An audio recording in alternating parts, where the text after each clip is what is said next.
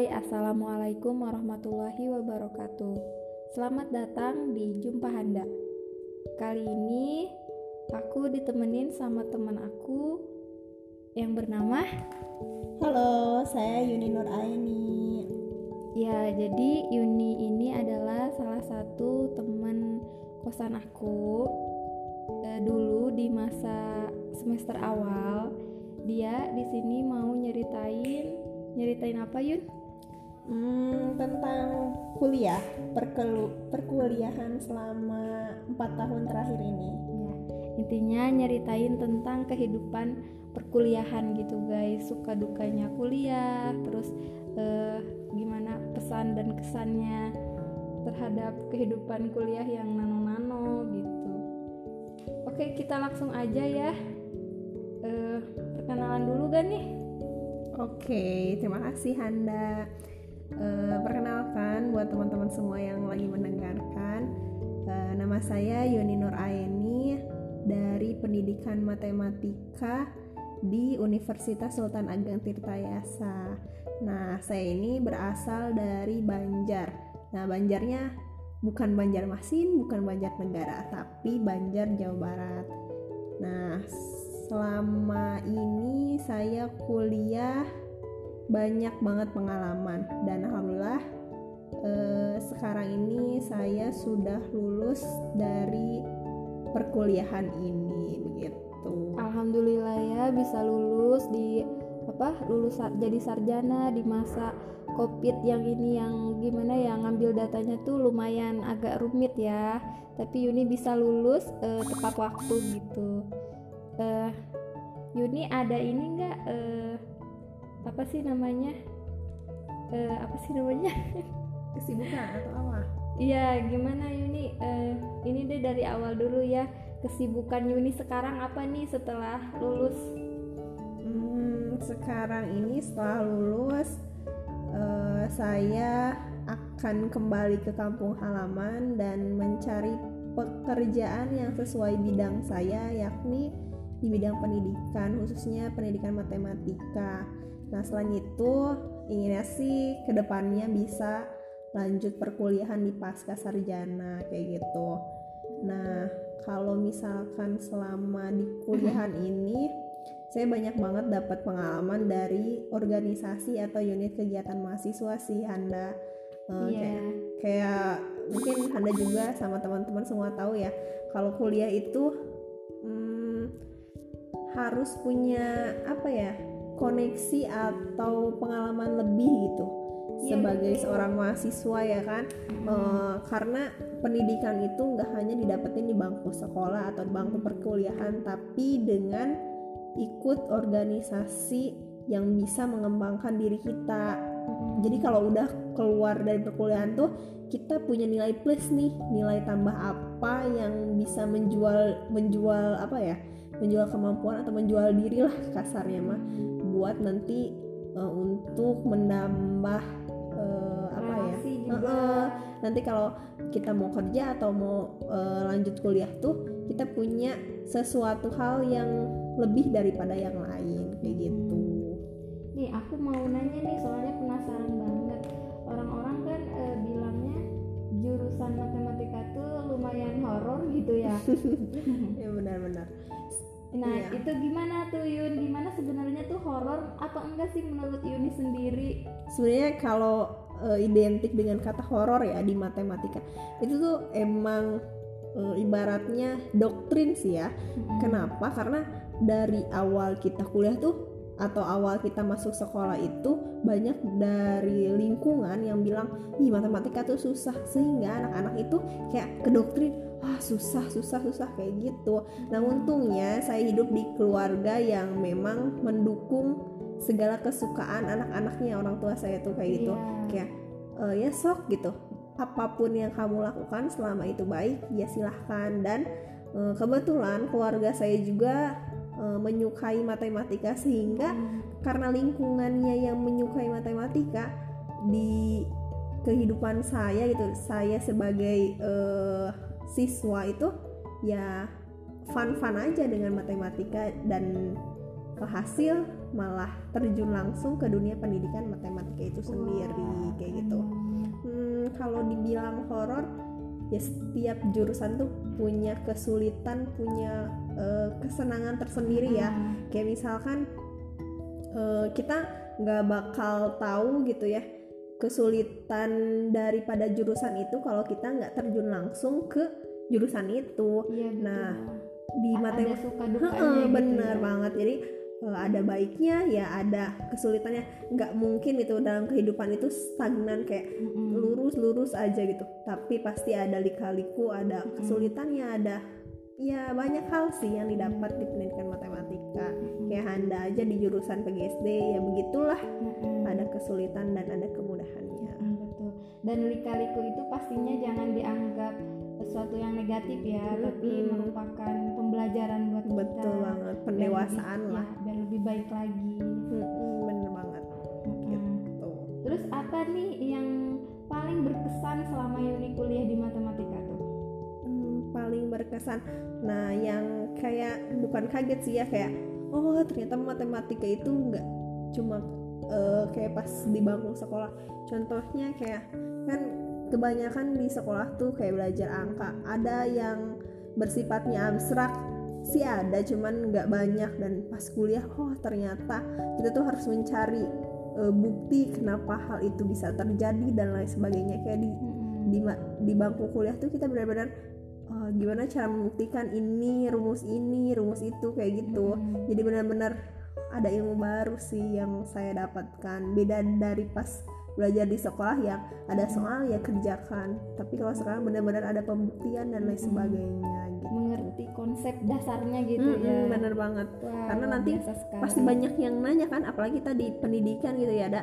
Jadi pasti banyak anak yang suka kritis ini kenapa bisa kayak gitu? Nah kenapa ada pembuktian itu kayak gitu? Nanti kita bisa menjelaskan kenapa konsep itu bisa ada gitu. Iya. Dan teman-teman eh, Yuni ini salah satu eh, mahasiswi yang sangat berprestasi gitu ya di jurusannya. Dan pasti teman-teman penasaran kan kenapa dia bisa eh, berprestasi gitu caranya gimana caranya biar berprestasi di jurusan yang kita ampuh. Coba Yuni bisa ceritakan dari pengalaman Yuni sendiri gimana tuh? sebenarnya yang mencetak kita bisa berprestasi atau enggak pergaulan kita sih karena banyak mendukung Eh, tapi nggak menutup kemungkinan motivasi dari diri kita juga perlu ditingkatkan. Nah kadang kan ada yang kemudian gitu ya yang harus ketemu sevisi dulu baru bisa bergerak. Nah makanya kita harus pintar memilih dalam organisasi pergaulan di kelas dan lain sebagainya sih itu penting banget.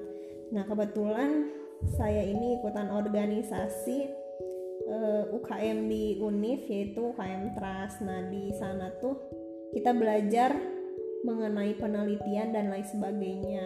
Hmm, terus di matematika juga saya punya eh, banyak dosen yang memang memotivasi sehingga eh, lambat laun lingkungan itulah yang mendidik kita untuk terus berprestasi sih tentunya kayak gitu juga dukungan orang tua dan keluarga. Jadi kita tuh harus pandai-pandai mendekatkan eh, kepada orang-orang yang bisa mendukung kita lebih baik sih dah gitu. Iya betul sekali. Nah sekarang eh, Yuni kan ini udah lulus ya Yun. Eh, gimana rasanya menjadi seorang sarjana di masa, pandemi. ini? Betul. ya gimana ya? Eh, banyak banget sih hambatan yang datang pas masa pandemi. Sebetulnya teman-teman yang mungkin yang udah pada lulus juga sama punya kesulitan tersendiri. Cuman bedanya kesulitannya yang berbeda-beda. Nah, sebelum masa pandemi kan kita juga udah bimbingan-bimbingan gitu kan di eh, dosen. Nah itu tuh sebelum pandemi aja udah sulit banget. Apalagi sekarang gitu pada masa pandemi susahnya minta ampun. Kenapa? Karena masa eh, pandemi ini jarak menjadi penghalang besar gitu kan.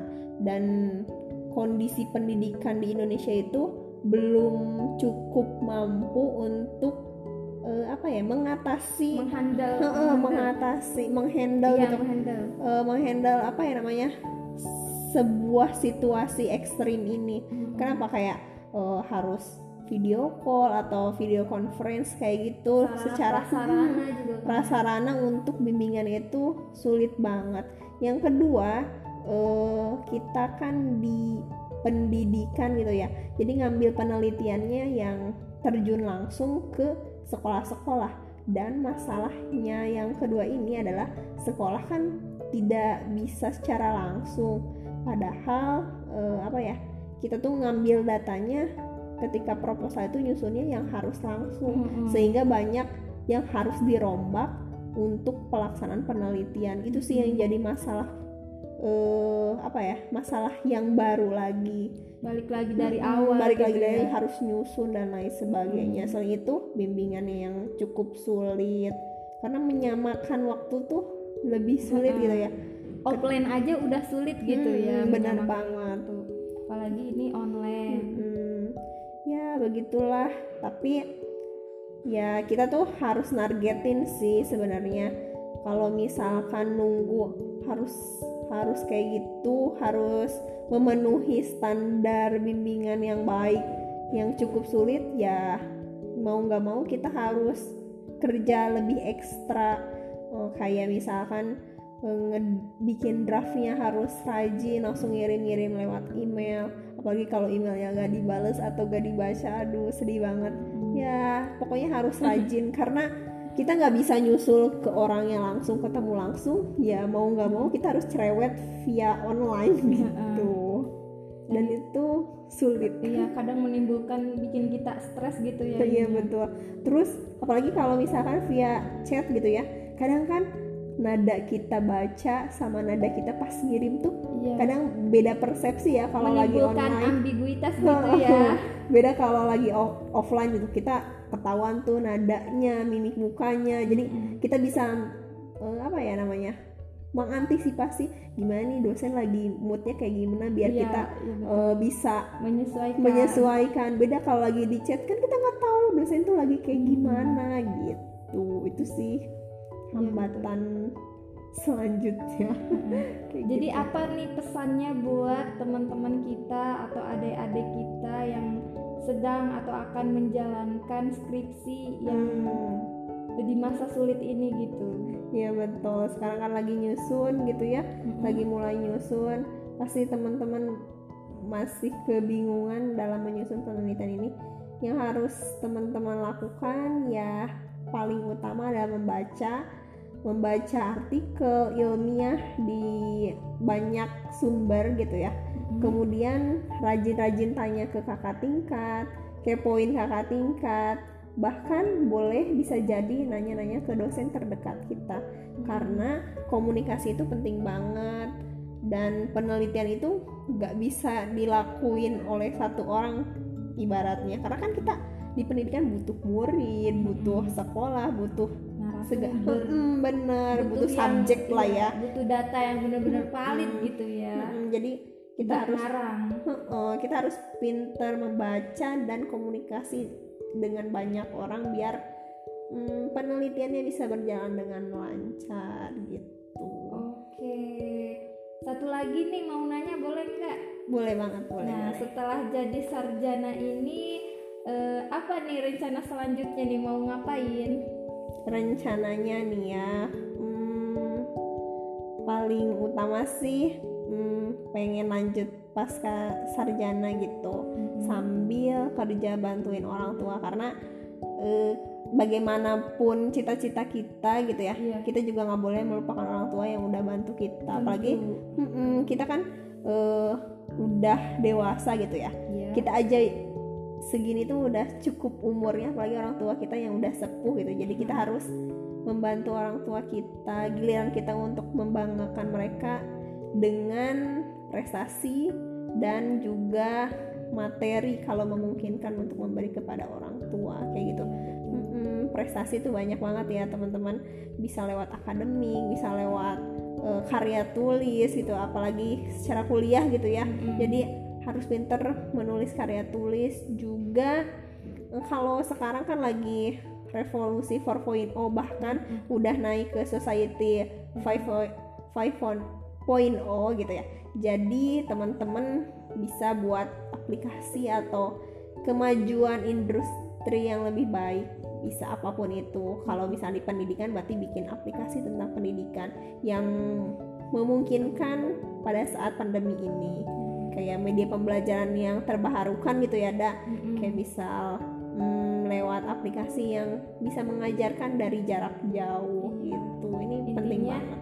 berkontribusi aja ya berupaya ber untuk berkontribusi gitu ya. Mm-mm, benar.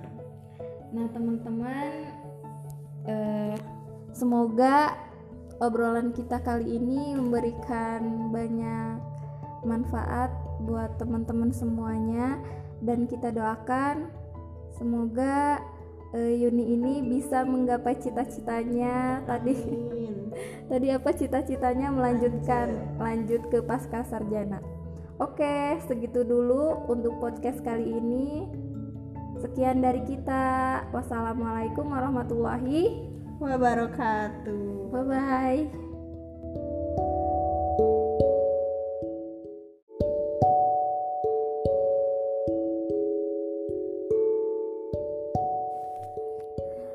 Halo hai. Assalamualaikum warahmatullahi wabarakatuh. Ketemu lagi di Jumpa Handa. Hore. Hmm, Di podcast aku kali ini aku mau lanjutin bincang-bincang kita. Jadi bincang-bincang yang part 2 ya bersama. Bersama saya Yuni Nur Aini Oke guys. Semoga teman-teman semua eh, bisa mengambil manfaat dari apa yang kita bicarakan ya Intinya semoga apa yang kita omongin ini berfaedah dan bisa teman-teman ambil hikmah Iya gitu. Jadi kita sekarang mau ngobrolin apa nih? Hmm, segala hal yang berkaitan dengan Dengan masih berkaitan dengan dunia perkuliahan. iya gitu ya. betul Gimana kalau kita ngobrolin tentang skripsi, skripsi sama apa gitu? Hmm, boleh boleh sama, sama apa ya kesenangan kita sih Iya Apa? betul ya. Eh, gimana tuh skripsi? Menurut kamu skripsi itu apa sih sebenarnya skripsi? yang jelas eh, apa ya dalam perkuliahan ini bakal ada goal pointnya ya nah eh, di goal point kuliah ini ya salah satunya adalah skripsi adanya skripsi itu sebagai penuntasan tanda tuntasnya kamu belajar di perkuliahan kayak gitu sih Eh, apa sih yang kamu dapetin pas belajar ya dilihat dari tugas akhirnya yaitu skripsi kayak gitu Mm-mm. Nah, selama perkuliahan ini banyak banget eh, suka duka, terus terutama apa ya pengalaman baru yang beda di bangku sekolah kayak gitu sih, dak. Mm-mm. Eh, terutama dalam hal prestasi gitu ya. Kita tuh di kuliah itu benar-benar kayak dilepas loh ibaratnya. Terserah mahasiswa tuh mau ngapain aja gitu. Dibebaskan banget di masa perkuliahan itu. Beda banget sama pas SMA yang kita itu apa-apa dikasih petunjuk sama guru. Tapi di situlah kita punya apa ya kebebasan tersendiri dalam menentukan kreativitas ya salah satunya dengan nyobain lomba-lomba yang benar-benar baru gitu Iya. Nah, Yuni sendiri semasa kuliah ini apa sih yang pernah diikutin gitu tuh? Hmm, saya itu lebih ke karya tulis sih eh, utamanya, tapi eh, nyoba lomba-lomba yang lain juga pernah. Cuman yang paling berkesan kan ya LKTI karena kebetulan saya juga ikutnya UKM Trust gitu ya. Trust itu singkatan dari Tirta Yasa Research and Academy Society. Jadi benar-benar me- me- apa ya? mempelajari atau mendalami mengenai penelitian itu sendiri karena kan penelitian itu termasuk tridharma perguruan tinggi apa aja coba dah Nah, lupa. iya pokoknya yang eh, Pokoknya jelas. yang aku inget itu ada pengabdian aja lah. Iya betul. Nah di Tridharma perguruan tinggi ini juga ada salah satunya penelitian yang di UKM Trust itu dalamin. Dan dari situ saya juga ikut belajar mengenai penelitian. Karena kita tahu gitu atau saya sendiri tuh tahu bahwa di perkuliahan itu di akhirnya bakal bikin skripsi yakni penelitian gitu yang terjun langsung. Makanya saya sengaja ikut UKM yang benar-benar bisa membantu saya dalam melaksanakan skripsi kayak Oh, gitu. iya, nah ternyata di ikut ikut lomba itu punya keuntungan sendiri dah yakni jalan-jalan tentunya. Nah Iya. dengan ikut LKTI kita kan milih tuh ya ikut lomba ke mana apply lomba ke mana. Dan saya sengaja milihnya itu ke oh itu bisa milih iya kan eh, dalam lomba tuh banyak kan ya banyak yang nge-share itu Mm-mm. entah di IG atau di eh, apa ya di website dan Hmm. lain sebagainya banyak gitu ya media-media yang nge-share info lomba kayak gitu.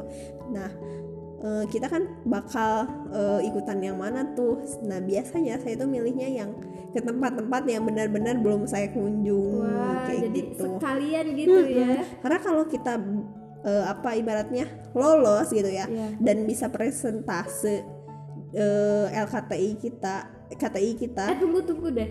Eh, Mm-mm. pasti nih teman-teman ada yang belum ngerti nih LKT itu apa sih? Oh ya LKTI itu lomba karya tulis ilmiah. Jadi kita itu eh, ajang ajang lomba mengenai eh, penelitian atau karya buat misal bisa tentang pendidikan bisa Nah. tentang eh, apa pertanian dan banyak sih Iya. banyak tema itu mah disesuaikan dengan Mm-mm, apa, apa yang, yang- kita suka gitu Iya ya betul banget dan kebetulan karena saya dari pendidikan ya ikutnya ke pendidikan sebenarnya bisa sih ikutan yang lain cuman karena apa ya sesuai bidang gitu ya. eh, lebih seneng aja gitu ya Mm-mm. ke yang sesuai dengan bidang kita kayak gitu dan alhamdulillah sih saya dengan KTI bisa jalan-jalan gitu dan dibiayai oleh universitas.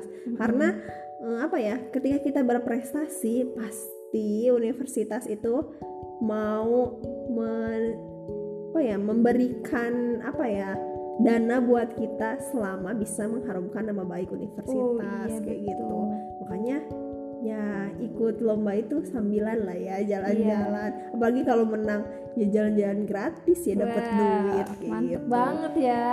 Ya yang paling plus plus. Heeh, kayak gitu yang paling sukanya lomba tuh kayak gitu.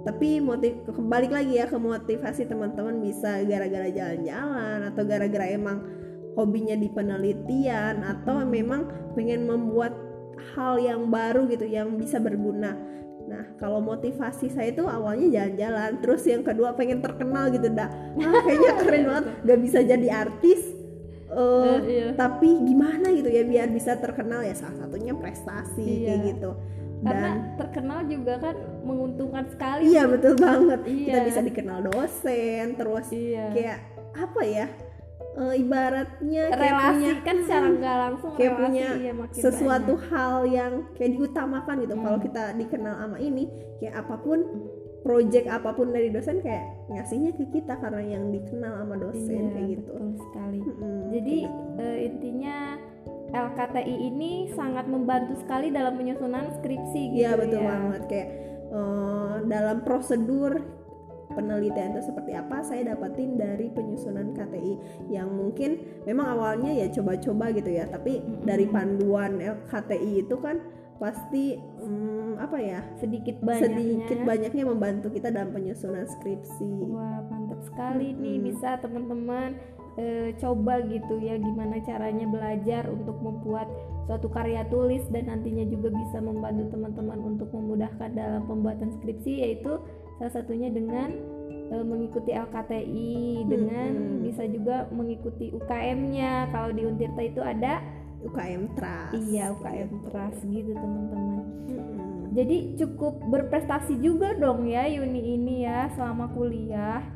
Eh, dibandingkan eh, prestasi saya mungkin banyak teman-teman di luar sana yang eh, lebih baik daripada saya. Tapi Wih, merendah. Tapi ya memang apa ya eh, ajangnya buat seneng-seneng aja sih lomba Iya. itu. Iya. Karena tujuan saya tadi terkenal sama jalan-jalan para ya emang. Iya. tapi ya di balik itu pasti nantinya lambat laun niat kita bisa berubah gitu dah. Mm-mm. kayak oh buat bermanfaat buat orang lain. Awalnya emang kayak aduh niatan apa ini? Tapi ya nanti lambat laun kita bakal berubah kok. Mm. Eh, pastinya eh, dari prestasi yang udah Yuni dapetin itu nggak semata-mata ikutin alur aja gitu kan ya pastinya Yuni bikin target-target tertentu Hmm, betul. gitu ya gimana itu cara menargetkannya terus Yu- akhir dan sampai akhirnya Yuni mendapatkan apa yang Yuni mau gitu. Nah, biasanya eh, sebuah motivasi, sebuah eh, prestasi itu didapat dari motivasi kita ya. Mungkin Handa tahu ya gimana saya pas di kosan gitu yang iya eh, apa ya keseharian saya itu seperti apa. Nah biasanya saya itu melis gitu ya, menuliskan apa apa aja yang pengen dicapai. planner Nah, gitu ya heeh, heeh, betul. Nah, nanti setelah apa yang ingin dicapai, nah jangan hanya menuliskan saja, tapi kayak misalkan nih pengen juara LKTI gitu ya. Nah, kita tuh jangan cuma nulis aja, tapi kita bikin list lagi. Bagaimana cara bisa juara itu? Satu, misalkan punya temen yang apa ya bisa Mendukung gitu. mendukung. Kan kalau LKTI itu biasanya banyaknya berkelompok, berarti cari temen tuh yang benar-benar sepaham, sevisi, yang Hmm, punya tujuan yang sama buat bisa menang kayak gitu. oke Hmm, Nah kebet- kebetulan saya juga ada punya temen yang sama itu juga itu juga yang biasanya langganan lah ya. Partner buat lomba itu ada teman-teman dari Asleb Matematika. Jadi emang saya tuh nggak hanya cuma ikut UKM tapi juga di Asleb karena Wah, luar biasa sekali ya. Karena memang apa ya namanya saya tuh pengen bikin KTI yang bikin aplikasi kayak gitu tuh dah tapi eh, ya gimana ya saya punya ide tapi belum bisa merealisasikan oh, untuk itu saya nyari temen tuh yang bisa bikin aplikasi kayak gitu. Karena saya lebih ke penulisannya kayak gitu. Lebih ke idenya nanti yang garap aplikasinya teman saya kayak gitu. Jadi teman-teman semua nih ya kalau punya eh, apa ya cita-cita Hmm, ya kita harus punya target. Siapa nih yang bisa mendukung kita mencapai target itu? Karena gak bakal kita tuh berdiri sendiri gitu ya entah itu dari bantuan orang lain doa dari orang tua dan lain sebagainya kayak Iya, gitu. Kita kan makhluk sosial ya nggak mungkin bisa Oh, sendirian bener kita aja lahir butuh orang tua ya kan? Nggak mungkin kita tiba-tiba ada kayak itu kecuali ya manusia pertama gitu Oke nih Yun, dengan kehidupan kuliah Yuni yang Mm-mm. berusaha mengejar target, terus berprestasi gitu ya. Apa emang enggak kaku-kaku banget gitu Yun? Apa Yuni punya hobi gitu? kaku ya sebenarnya eh, saya tuh nggak cuma nargetin sih kita juga harus mencharge diri kita dengan sesuatu hal yang kita senangi yaitu hobi kita gitu nah kebetulan hobi saya ini nonton nonton entah itu nonton anime nonton drama Korea eh, terus nge apa ya nge-stalker boyband boyband kayak gitu beneran beneran karena nih ya ada ada cerita nih jadi Ternyata. jadi saya ini pas eh, nyusun skripsi ya. yang menemani saya di hari-hari sulit adalah siapa? Boyband boyband Korea. Ini ya bukan promosi ya. Eh, kebetulan saya eh, bukan, bukan penggila sih apa ya. Lebih seneng ditemenin sama eh, lagu-lagu Korea. Kenapa? Karena apa ya? Lagu-lagunya tuh lebih semangat atau enggak eh, apa ya? OST OST anime. Eh, kebetulan anime yang saya sukai genrenya sport ya. Jadi lebih ke dang dang dang dang dang gitu. yang musiknya tuh benar-benar keras gitu yang memacu adrenalin kita untuk ayo ayo push push push buat ngerjain skripsi kayak gitu. Anime apa nih yang menemani Yuni? Kalau anime saya Haikyuu eh, di sport ya yang Iya. waktu pas zaman skripsi. Iya. Sebenarnya kalau nonton anime mah banyak, cuman yang pas lagi skripsi itu Iya iya. yang menemani saya Haikyuu. Oh, makasih banget Haikyuu yang udah nemenin saya dalam nyusun skripsi. Kalau boyband eh saya lebih banyaknya boyband banyak sih yang saya tonton cuman yang benar-benar eh, saya ingin ucapin terima kasih mudah-mudahan ada uh, member boyband yang dengerin nih buat EXO, Amin. buat Super M, buat BTS. Thank you banget udah nemenin saya dalam menyusun skripsi. Sumpah ada uh, saya tuh gimana ya? Dalam nyusun skripsi bener nggak sih uh, Handa rasain juga nggak sih Apa? ada naik turun stres kayak gitu ya ya? iyalah bener-bener ada pressure kita tuh harus ningkatin effort kita harus ningkatin semangat kita harus Iya. ningkatin kerja keras kita Mm-mm. ya butuh pacuan gitu Iya, nah betul. pacuannya itu ya hobi Mm-mm. terserah ya itu kayak misalnya nih kita nggak mungkin tuh seharian bener-bener ngerjain skripsi. Bohong lah kalau Iya, misalkan eh, seharian terus ngerjain skripsi mah pasti kita ada masa mengango gitu. Diem gitu stuck nggak Molohok. nggak ada yang harus ditulis. Bingung mau nulis apa. Nah biasanya di selingan-selingan itu saya nyempetin buat nonton anime atau nonton drakor atau dengerin musiknya. Nunggu revisian Heeh. gitu ya? Oh bener kayak nunggu tuh nunggu kepastian itu tuh sulit kayak aduh kesel banget nih nunggu saya udah ngirim dari kapan tahun ini dibalesnya kapan gitu. Iya betul. Nah ya untuk mensiasati rasa stres kita ya dengan hobi kita. Iya. Nah tapi dah Mhm. eh, dalam apa ya namanya melakukan hobi kita itu kita juga harus punya waktu. Jangan sampai oh, ngerjain skripsinya 15 menit terlena. nontonnya, lama kayak Iya. gitu. Kita harus menjadwalkan jam segini harus eh, sampai mana ngerjain draftnya jam segini harus sampai mana. Setidaknya laptop tuh ngebuka lah. Ketika ngebuka pasti kita mau nggak mau harus ngerjain. Karena yang paling sulit itu bukan ngerjain skripsinya tapi mengawali mengerjakan skripsi Ih, betul banget itu yuk males ya Ih, kesel banget kalau udah Malesnya keserang karena- males karena udah keserang overthinkingnya gitu Iya, tuh. mikir aja, ya gimana ya gimana, tapi nggak ada gerak, ya sama aja Hmm. gitu kan. Nah yang jelas ya kita harus mau memulai gitu. Nanti kalau udah mulai tuh kayak ngalir aja sebenarnya. Nah kalau stuck tadi selingi hobi. Oke. Gitu. Kalau Handa hobinya aerobik nggak apa-apa gitu. Lumayan sehat. Iya Iya, betul. Dengerin lagu Korea juga sehat. Kan sampai joget-joget gak jelas gitu. Itu sih. Pokoknya buat teman-teman yang punya hobi lakukan. Karena ketika kita melakukan hobi kita nggak bakal ngerasa capek.